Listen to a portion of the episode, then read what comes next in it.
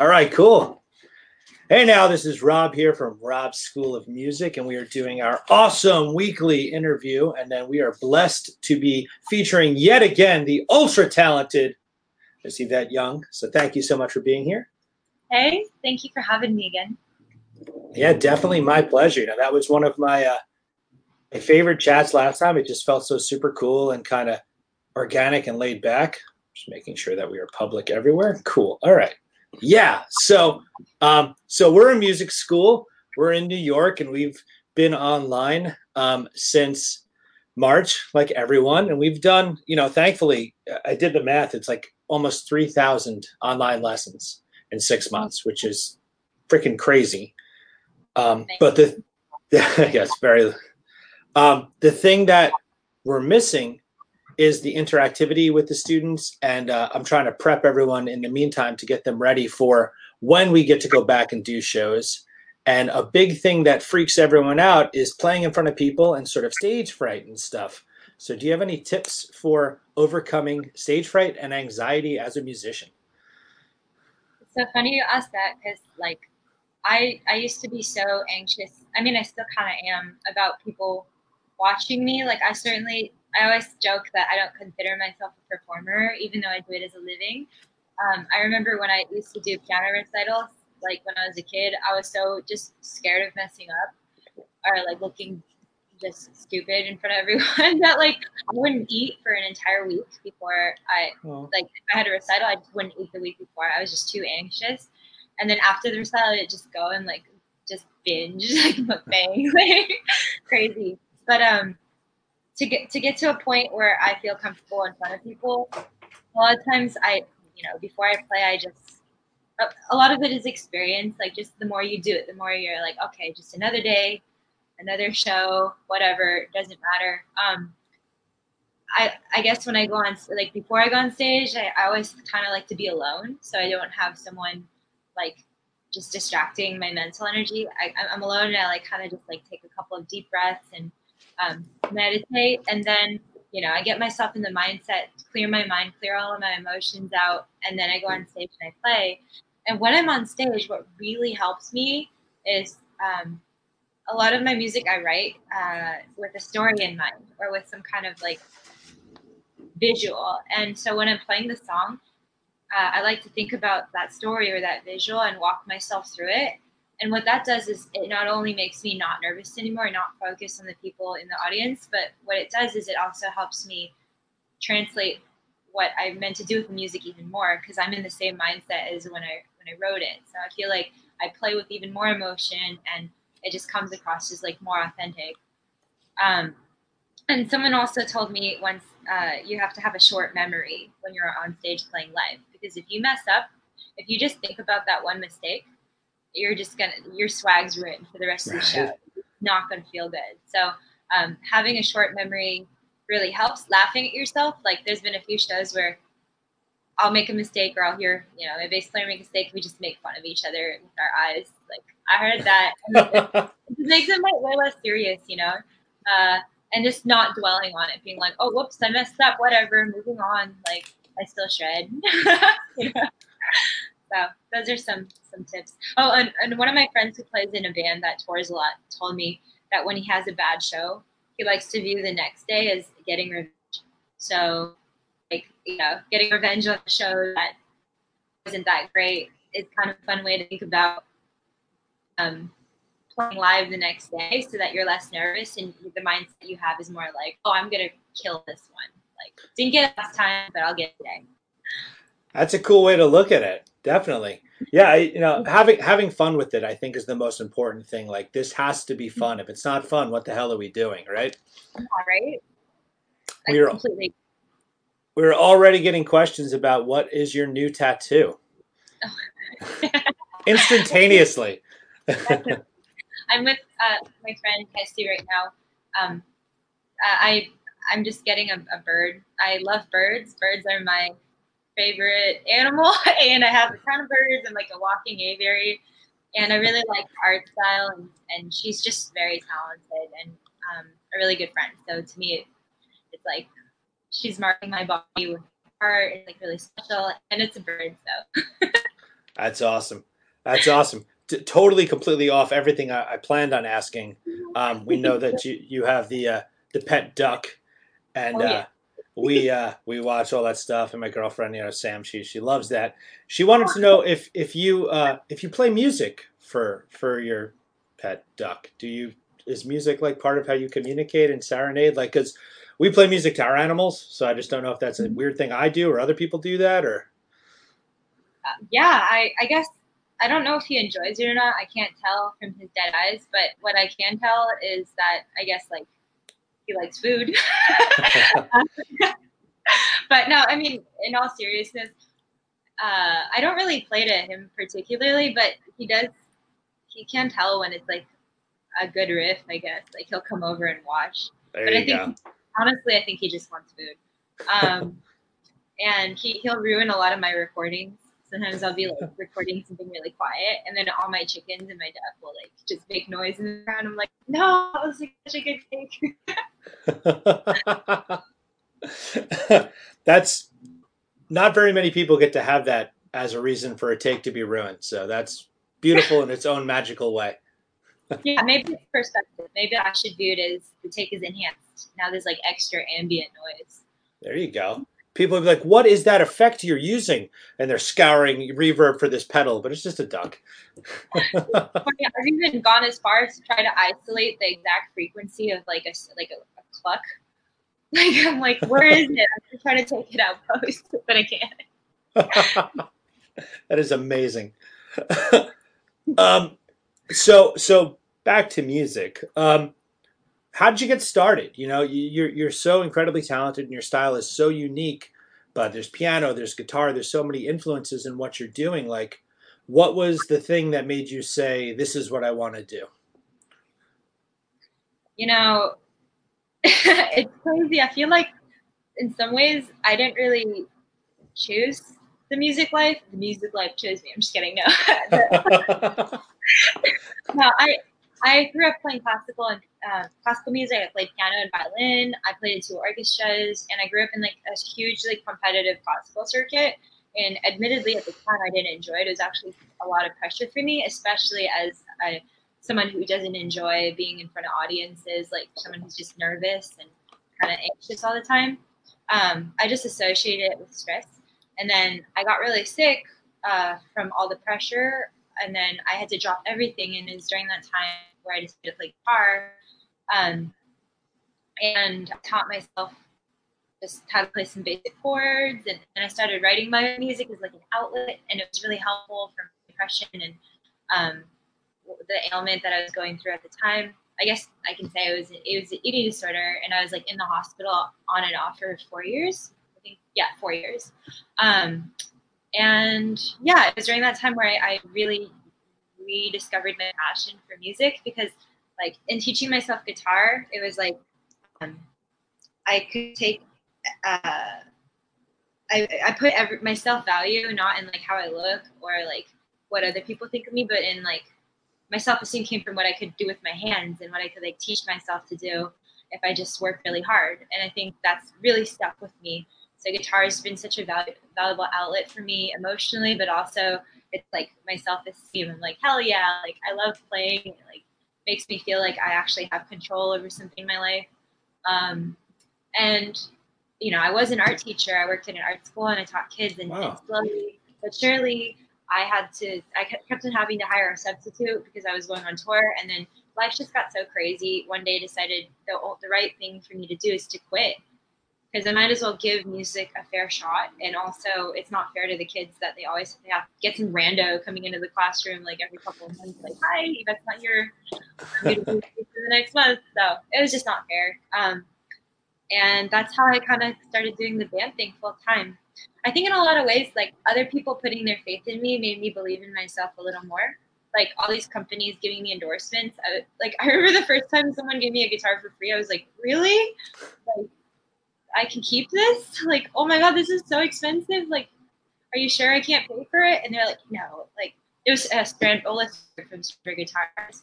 I remember thinking, like, wow, like that's so nice. Like that's like amazing that he would give like some random girl like a guitar.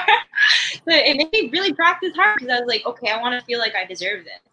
And that's a mentality that also with me to this day is like I feel like the reason I work hard is like one day I want to feel like I deserve everything. you know. Well, I I mean, first of all, you, you definitely deserve all of it. The talent is outrageous, but I think the mm-hmm. perspective that you just shared that, you know, most people, you know, I see it with students and I see it through my musical journey, you know, you get in a band, you start playing, and then your goal is to become a rock star and famous and get all the endorsements and the free stuff and the rock and roll and the blah, blah, blah.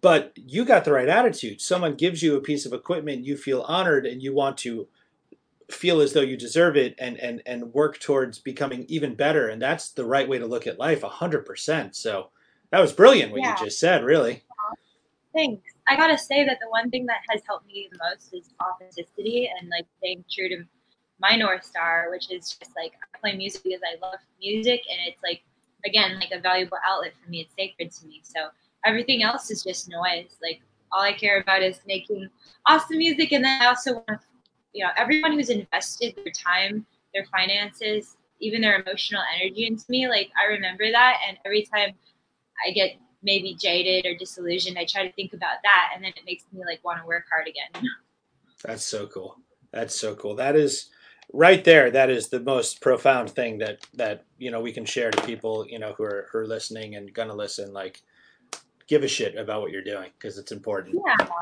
yeah and like know yourself like know yeah. where you can compromise and I guess sometimes it takes a while to find your voice, but when you do, like stay true to it. Hundred percent. What is your um your process in terms of how you write stuff? Is it do you you know some players they they start at point A and they get to point B quickly. Some people collect bits of riffs. You know your style with the fingers and all that. There, there's so much cool stuff happening. Like what is what's your process?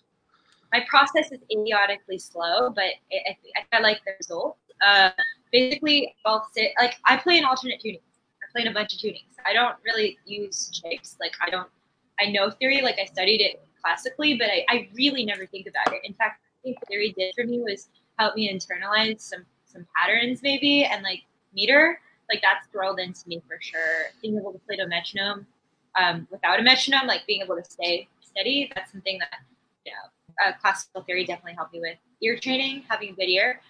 But um, okay, so like all the skills I learned from my classical theory training, I, I use for guitar, but I don't think about my melodies in terms of like chord shapes or like what works theory wise. I sing everything.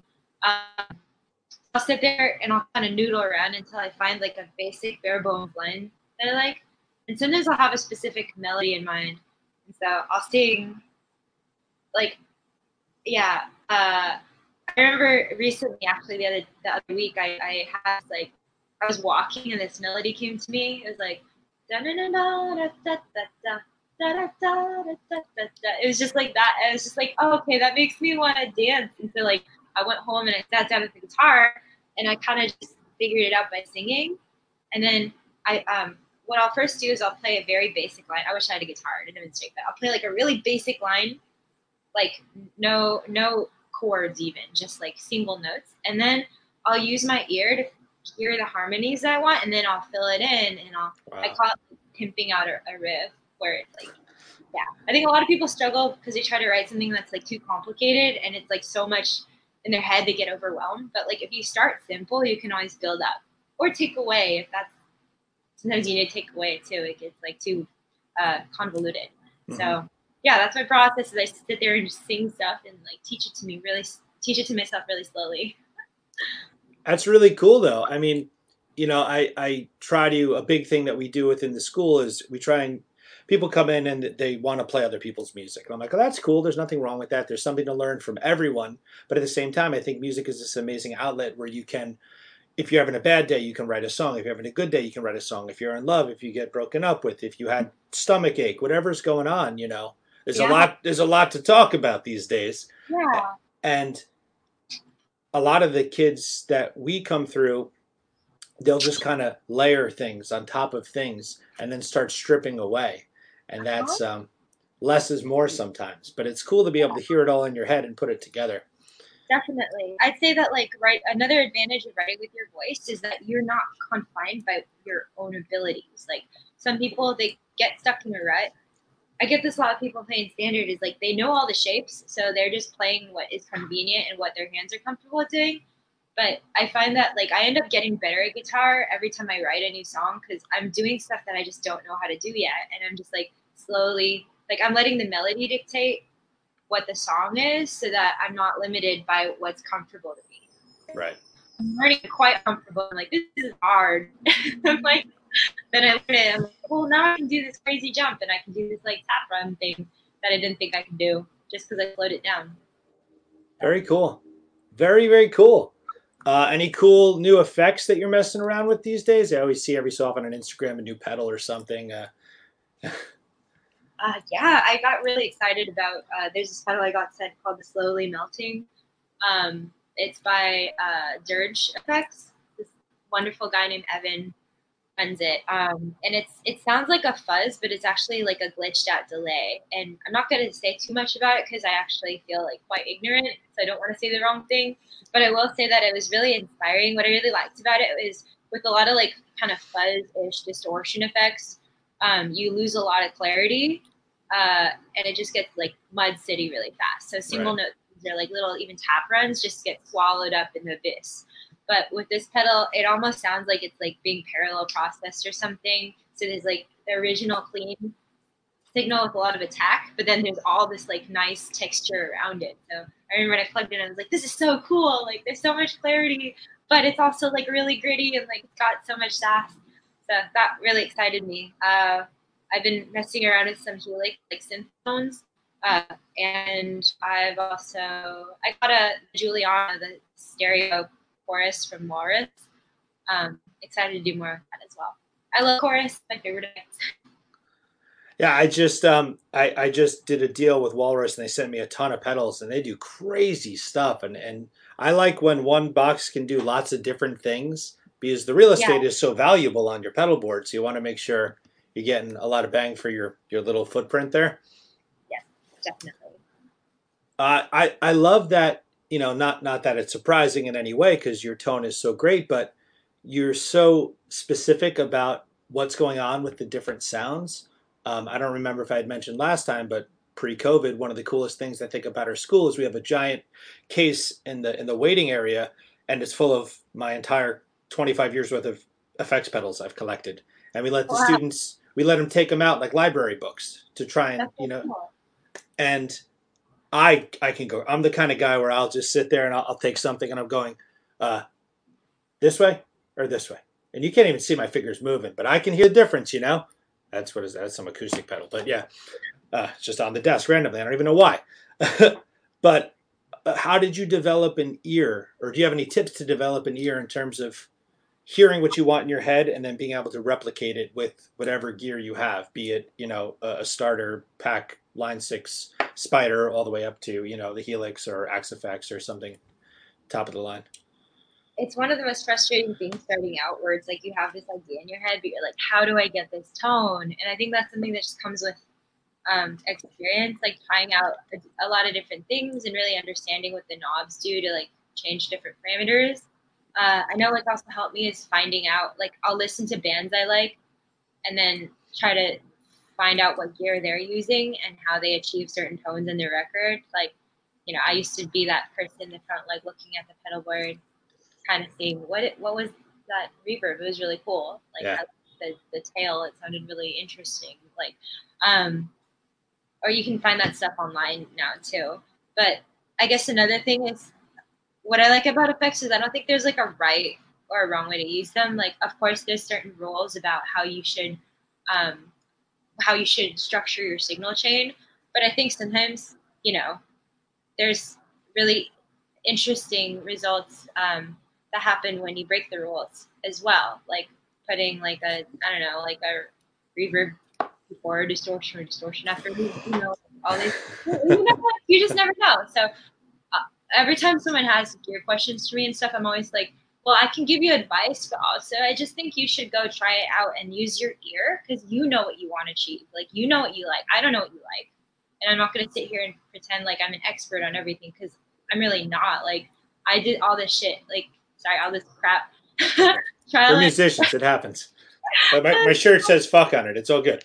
okay, glad not canceled. like, good.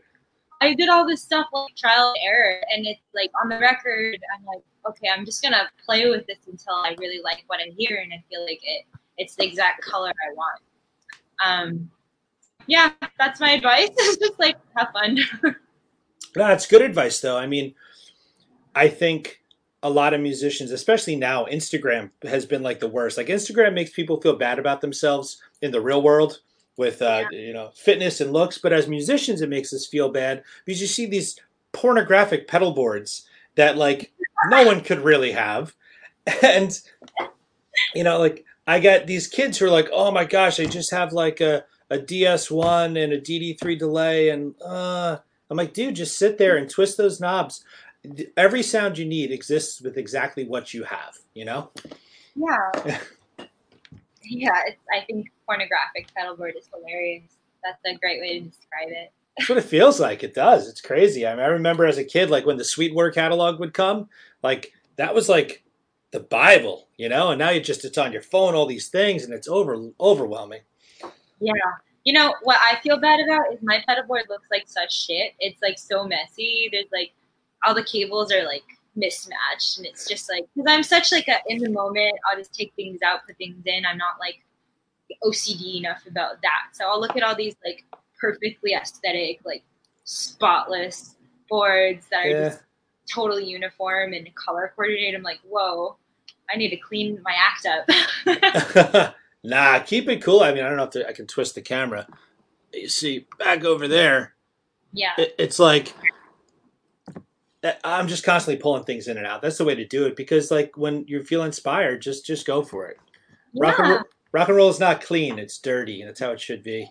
And Turkey is such a dominating factor in my life. Like, I'll, I just went through my effects and I sorted them by type and color, and then I, I, you know, had it nice. And then just in like three days, it looked like you know, like I went through my board, just like under, like just everything I did was done. like there's no point. It's okay. It's better that way. Yeah.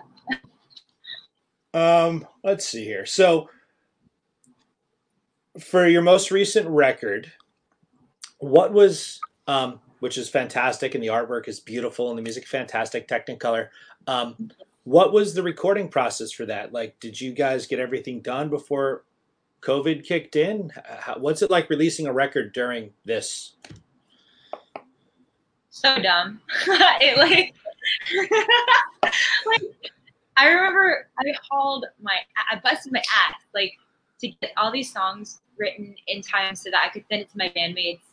They could put their parts on. Everything was so rushed. We compromised on the mix.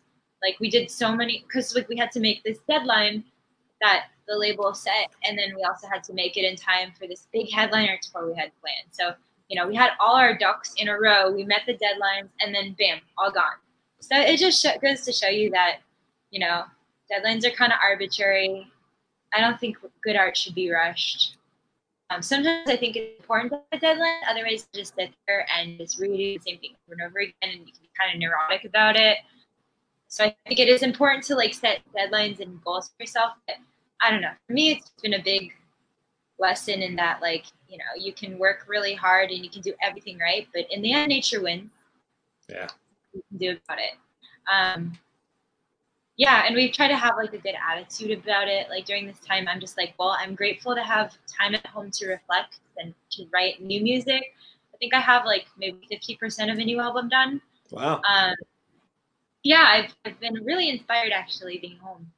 Uh, and we did like a live uh, playthrough of it in lieu of having a headliner tour. So we're gonna throw like a, viewing party maybe um, next month. But yeah, it's just been humbling.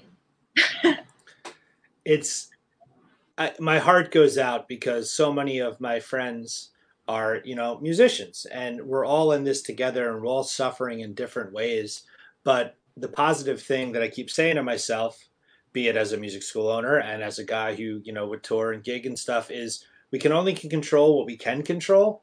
And as Yeah. long as we still luckily have the ability to connect with people this way, you know, these these live stream shows and playthroughs and things like that, that's a really cool different avenue that was never really a, a, a concrete option until it had to be. And at least that exists. That's exciting as a fan to still be able to watch our, you know, heroes do cool stuff.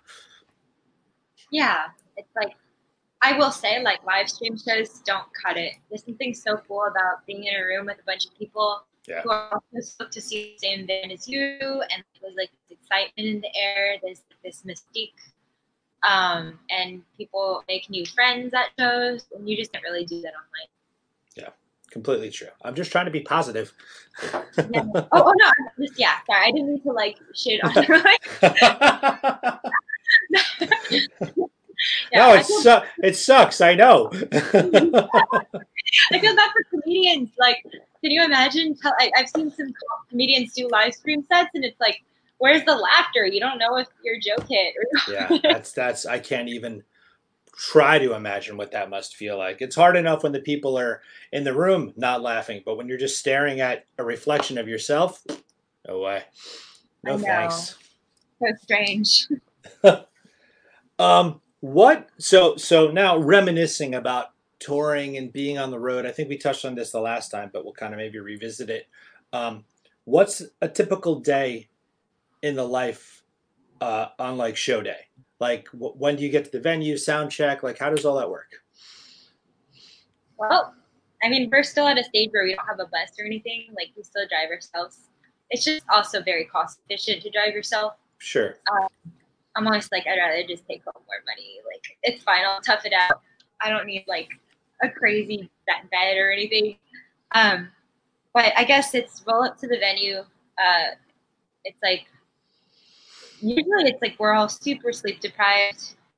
We're all like kind of. Uh, I guess like the first day we're we're not sleep deprived yet, so we have energy. So maybe we've got like excitement in our eyes still, and we're like happy and smiling. But I, I say it really depends on like which when in tour you're, you're looking at us. like maybe like three fourths of the way through, we're all tired. We roll up. Maybe we're an hour late because we we just you know van popped a flat tire or something like so.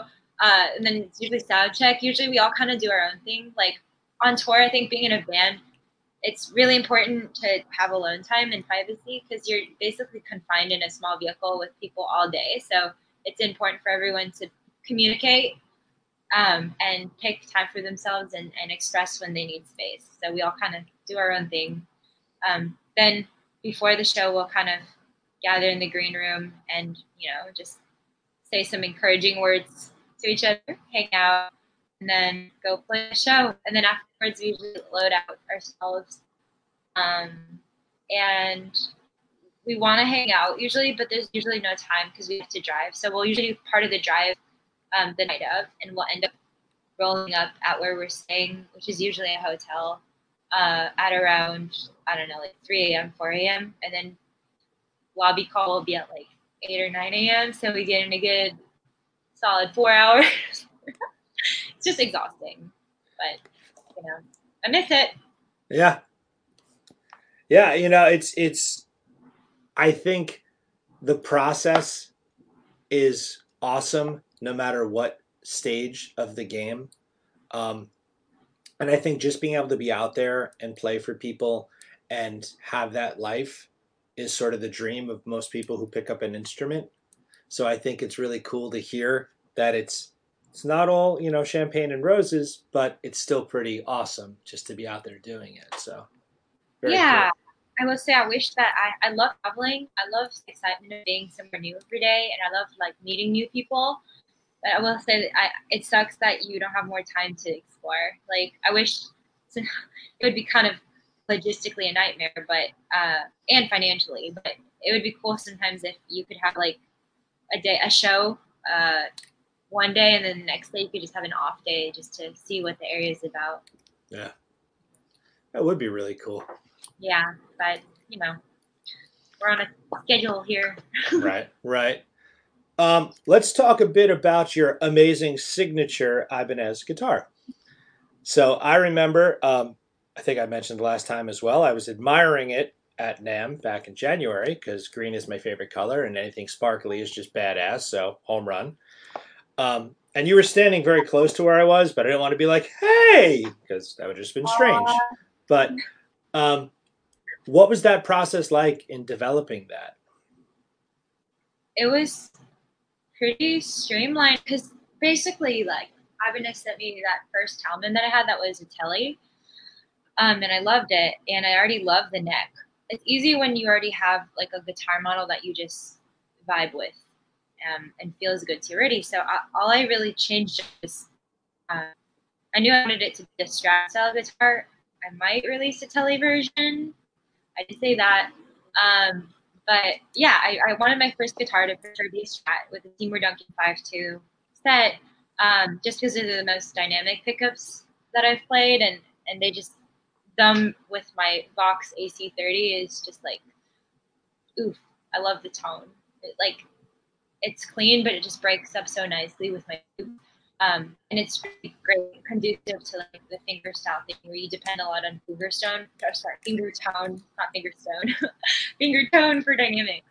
Um, and then I really just changed up the color. Uh, I wanted it to be kind of like a bold color that you don't see too often. Maybe it's polarizing. Some people think it's disgusting. It looks like puke. But some people, you know, it reminds me of like Nickelodeon's Lime Time yeah. Live. And I, I kind of wanted to go for that. Uh, what else did I change?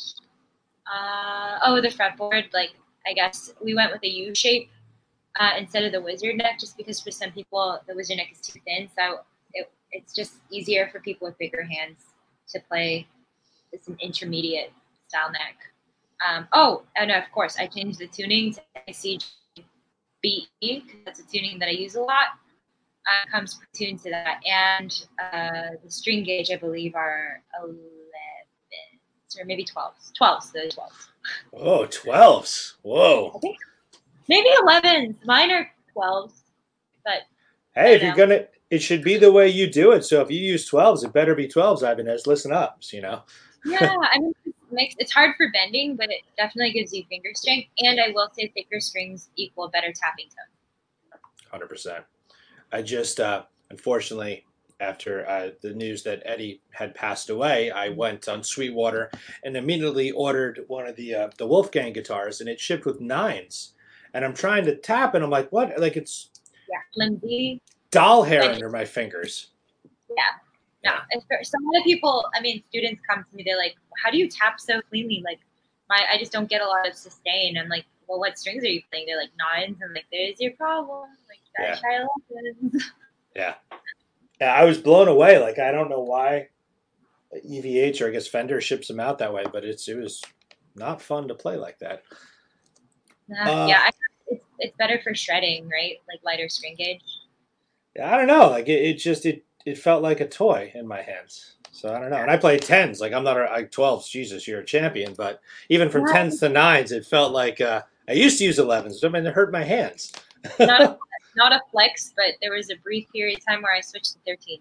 I knew that was coming. Stevie Ray Vaughan over here. um, let's see. I got my I got my notes here. I have a cool thing we're going to do at the end. We're going to do like rapid fire questions, but I'm saving that. That's going to be si- silly in the best way.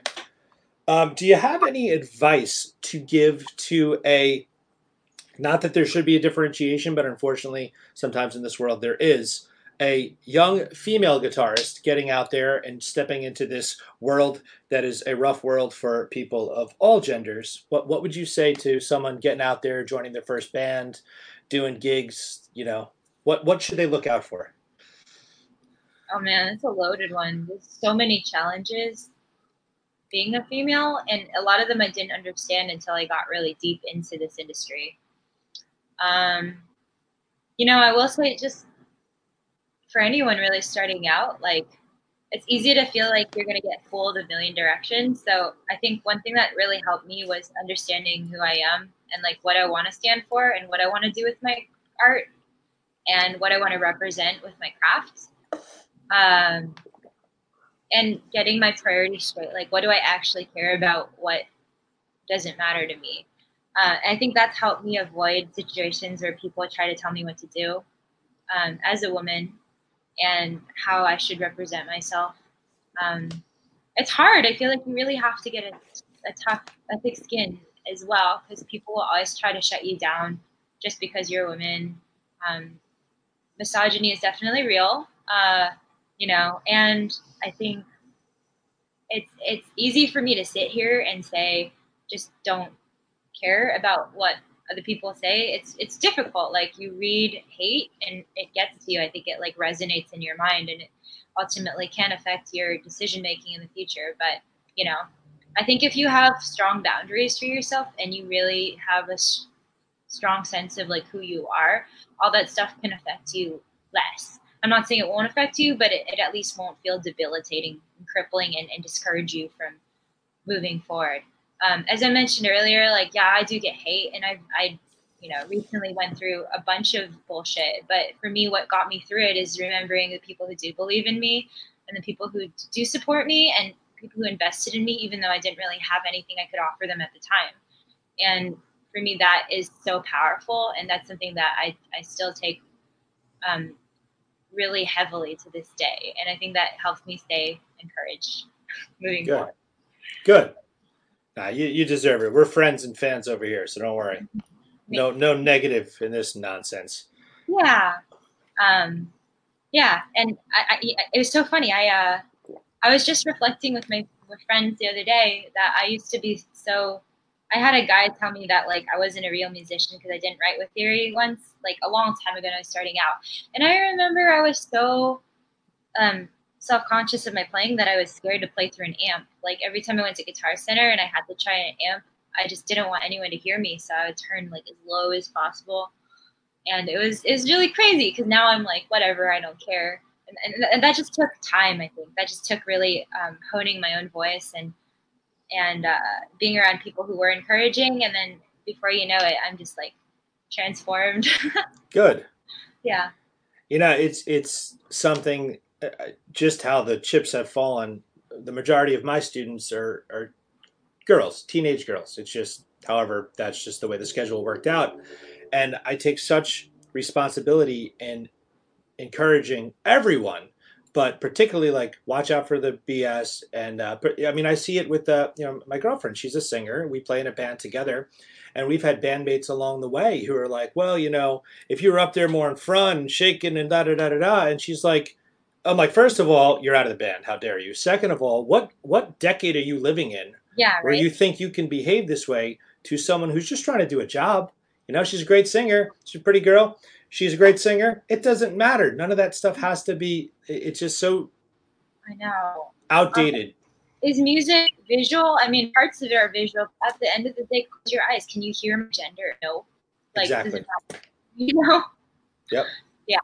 It's it's it can be frustrating when people try to encourage you to sexualize yourself. I'm all for like if you got it, flaunt it. That's fine. But I will say that like there is something to be said about letting your ability and skill speak for yourself and, and not depending on your external appearance or anything. Hundred percent. And if you like, I don't mean to misspeak.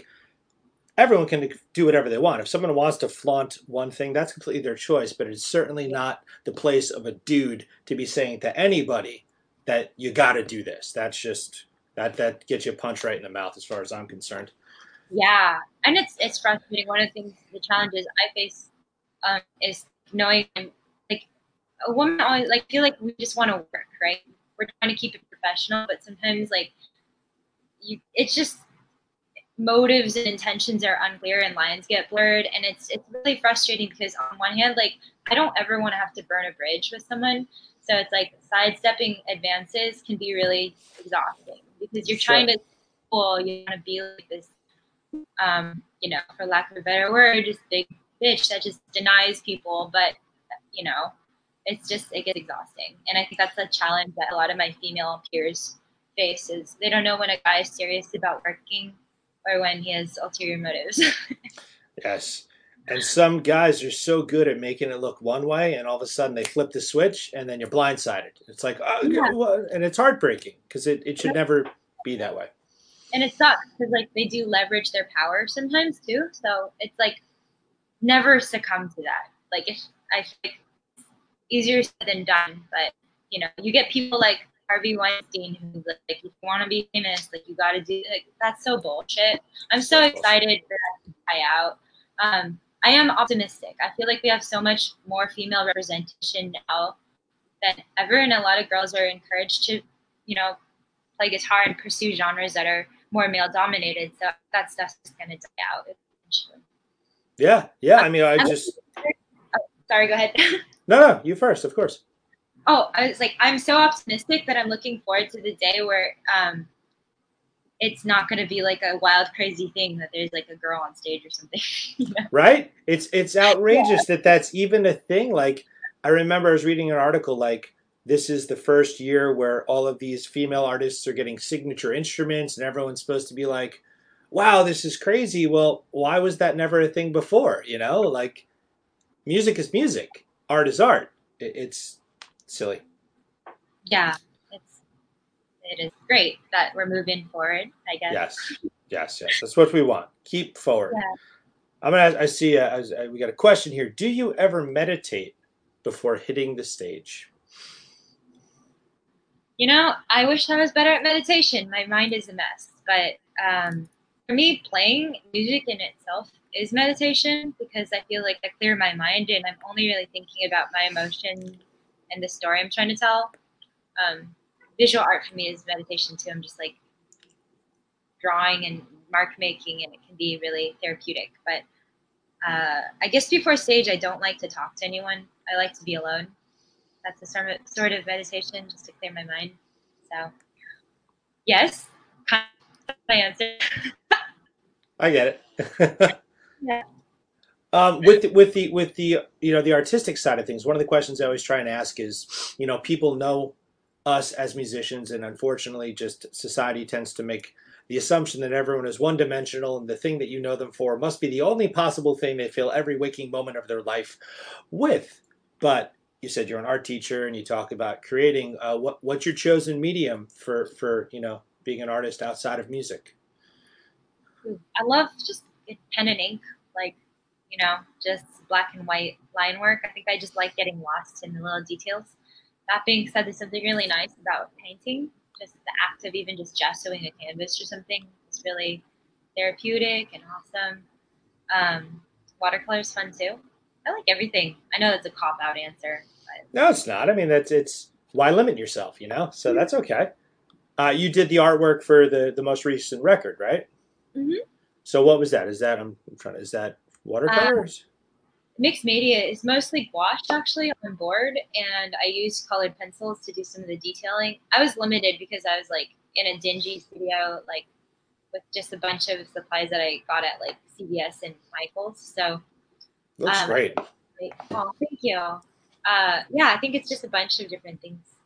I told you, we'll buy a print of that. If you get them printed up, we're first in line. We're going to put it right in our living room. Oh, yeah, I'll send you guys one. We legit talk about that. Like, I'm not even saying it to say it. Like, as soon as you posted it, Sam was like, "That's amazing." They're like, "Yeah, let's let, us get one." I know exactly yeah. where it'll go. I'd, I'd love to. I'll, I'll, have some made. I'll have one sent to you guys. Awesome. Thank you. Wow. That, yes. All right. She's probably watching and she's going to comment in a second. Um, yeah. All right. So let's let's do one more gear question and then my rapid fire thing. So you say it's uh you're on a desert island. I think you've probably answered this question piecemeal throughout the conversation, but I got to ask it. You're on a desert island. You get one guitar, one amp, and one pedal. What would you take? One guitar, one amp, and one pedal.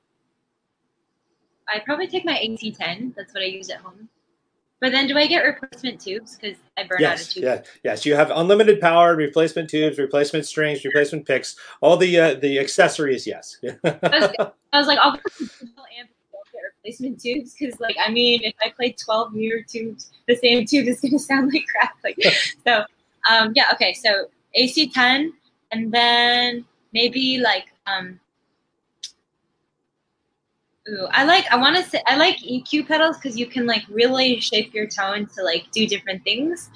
I mean, it kind of doubles as like even like a gain pedal. It gives you a little mm-hmm. extra gas at times, but it's not fun. You know, like it's just more of like a, a tool to shape your tone. So maybe if I had one pedal, I would do gosh.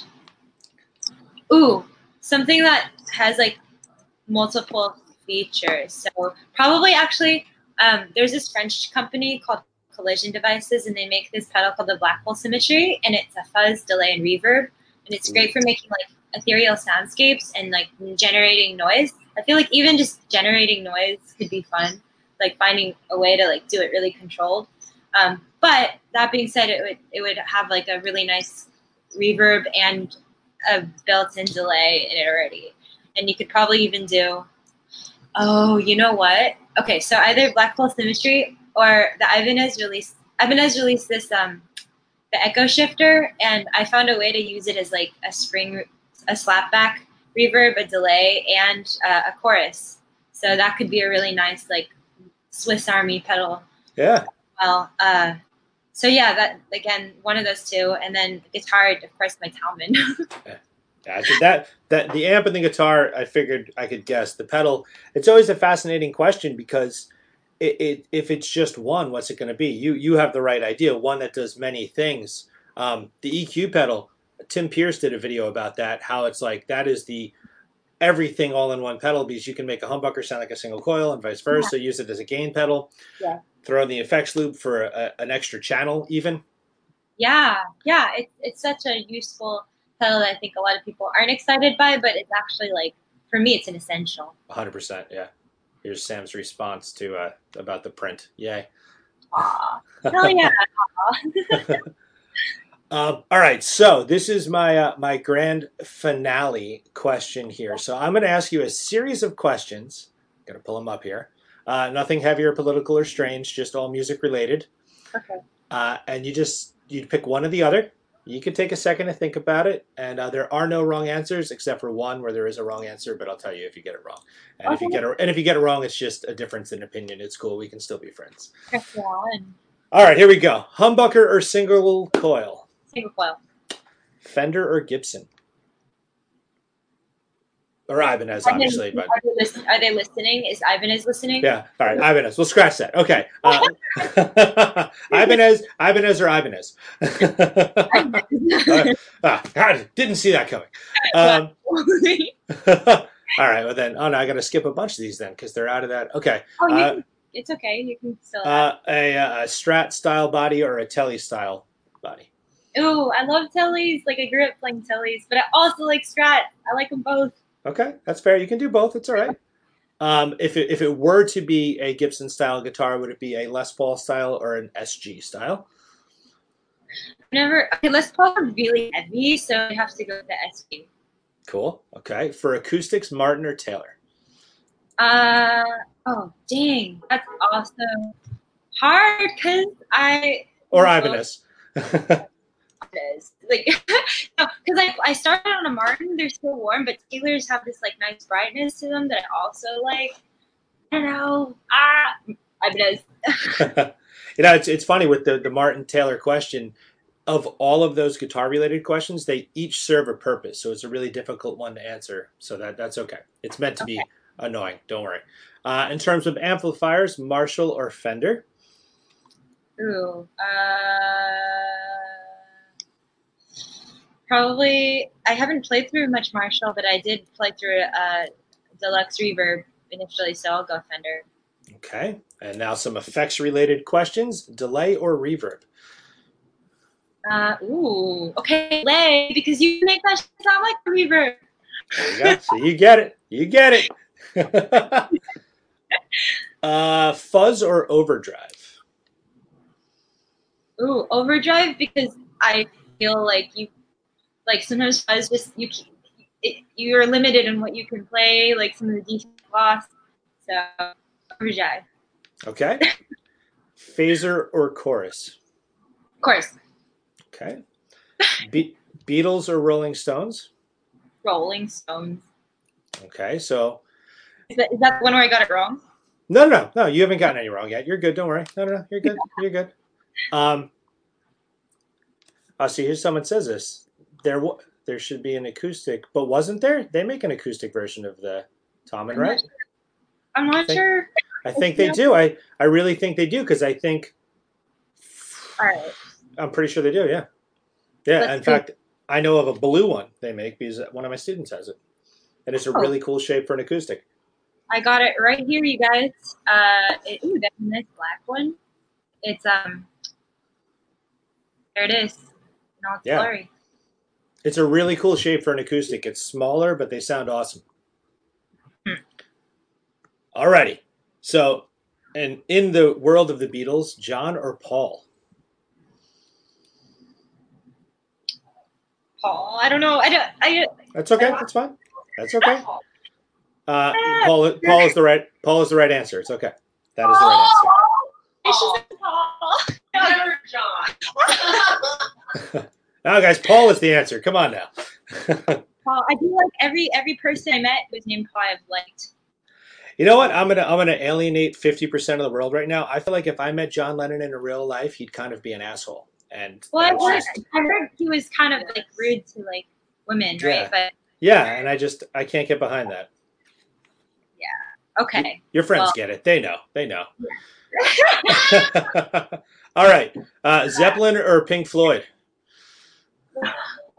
Ze- Zeppelin. Okay.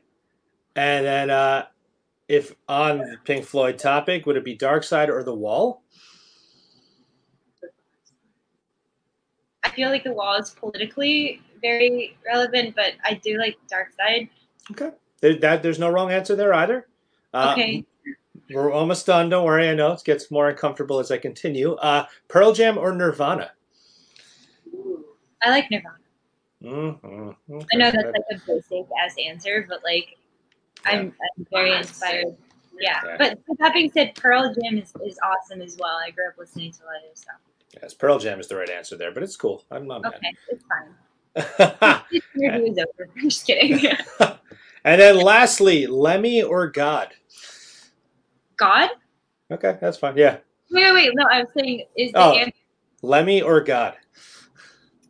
like God, like the deity? Like, Yeah. the, Yeah. the- It's, okay. it's a God. reference. Yeah, that's fine. Yeah.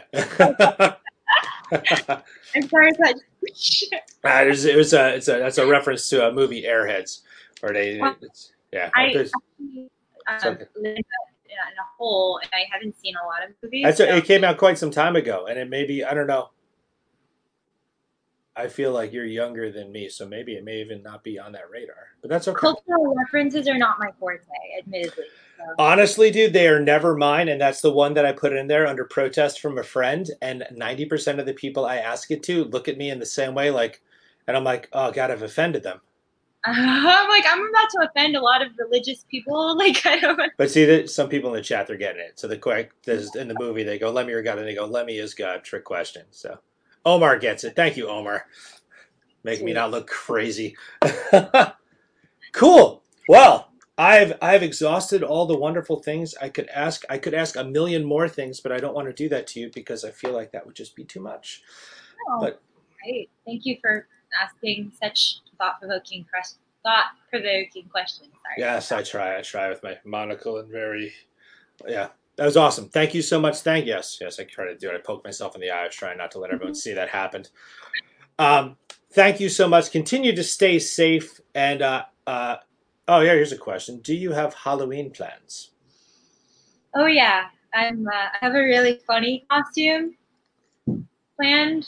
I hope. Uh, I hope people will like it. I'm. I'm still collecting parts for it, but I plan to make it a joke, as I oftentimes do with It's the everything. best thing. Laughter is medicine, guys. So always be Yeah. funny. Um, thank you so much. Seriously, this is really really cool. Thank you everyone for hanging out and and uh, engaging in this. This has been fantastic, and uh, I'll see I'll see you soon. And then next week, I'm talking to Bruce Kulick from Kiss, so that's going to be cool. So Oh, that's so cool.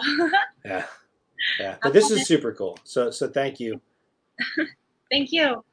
All right, everybody. We'll see you next time. Be good.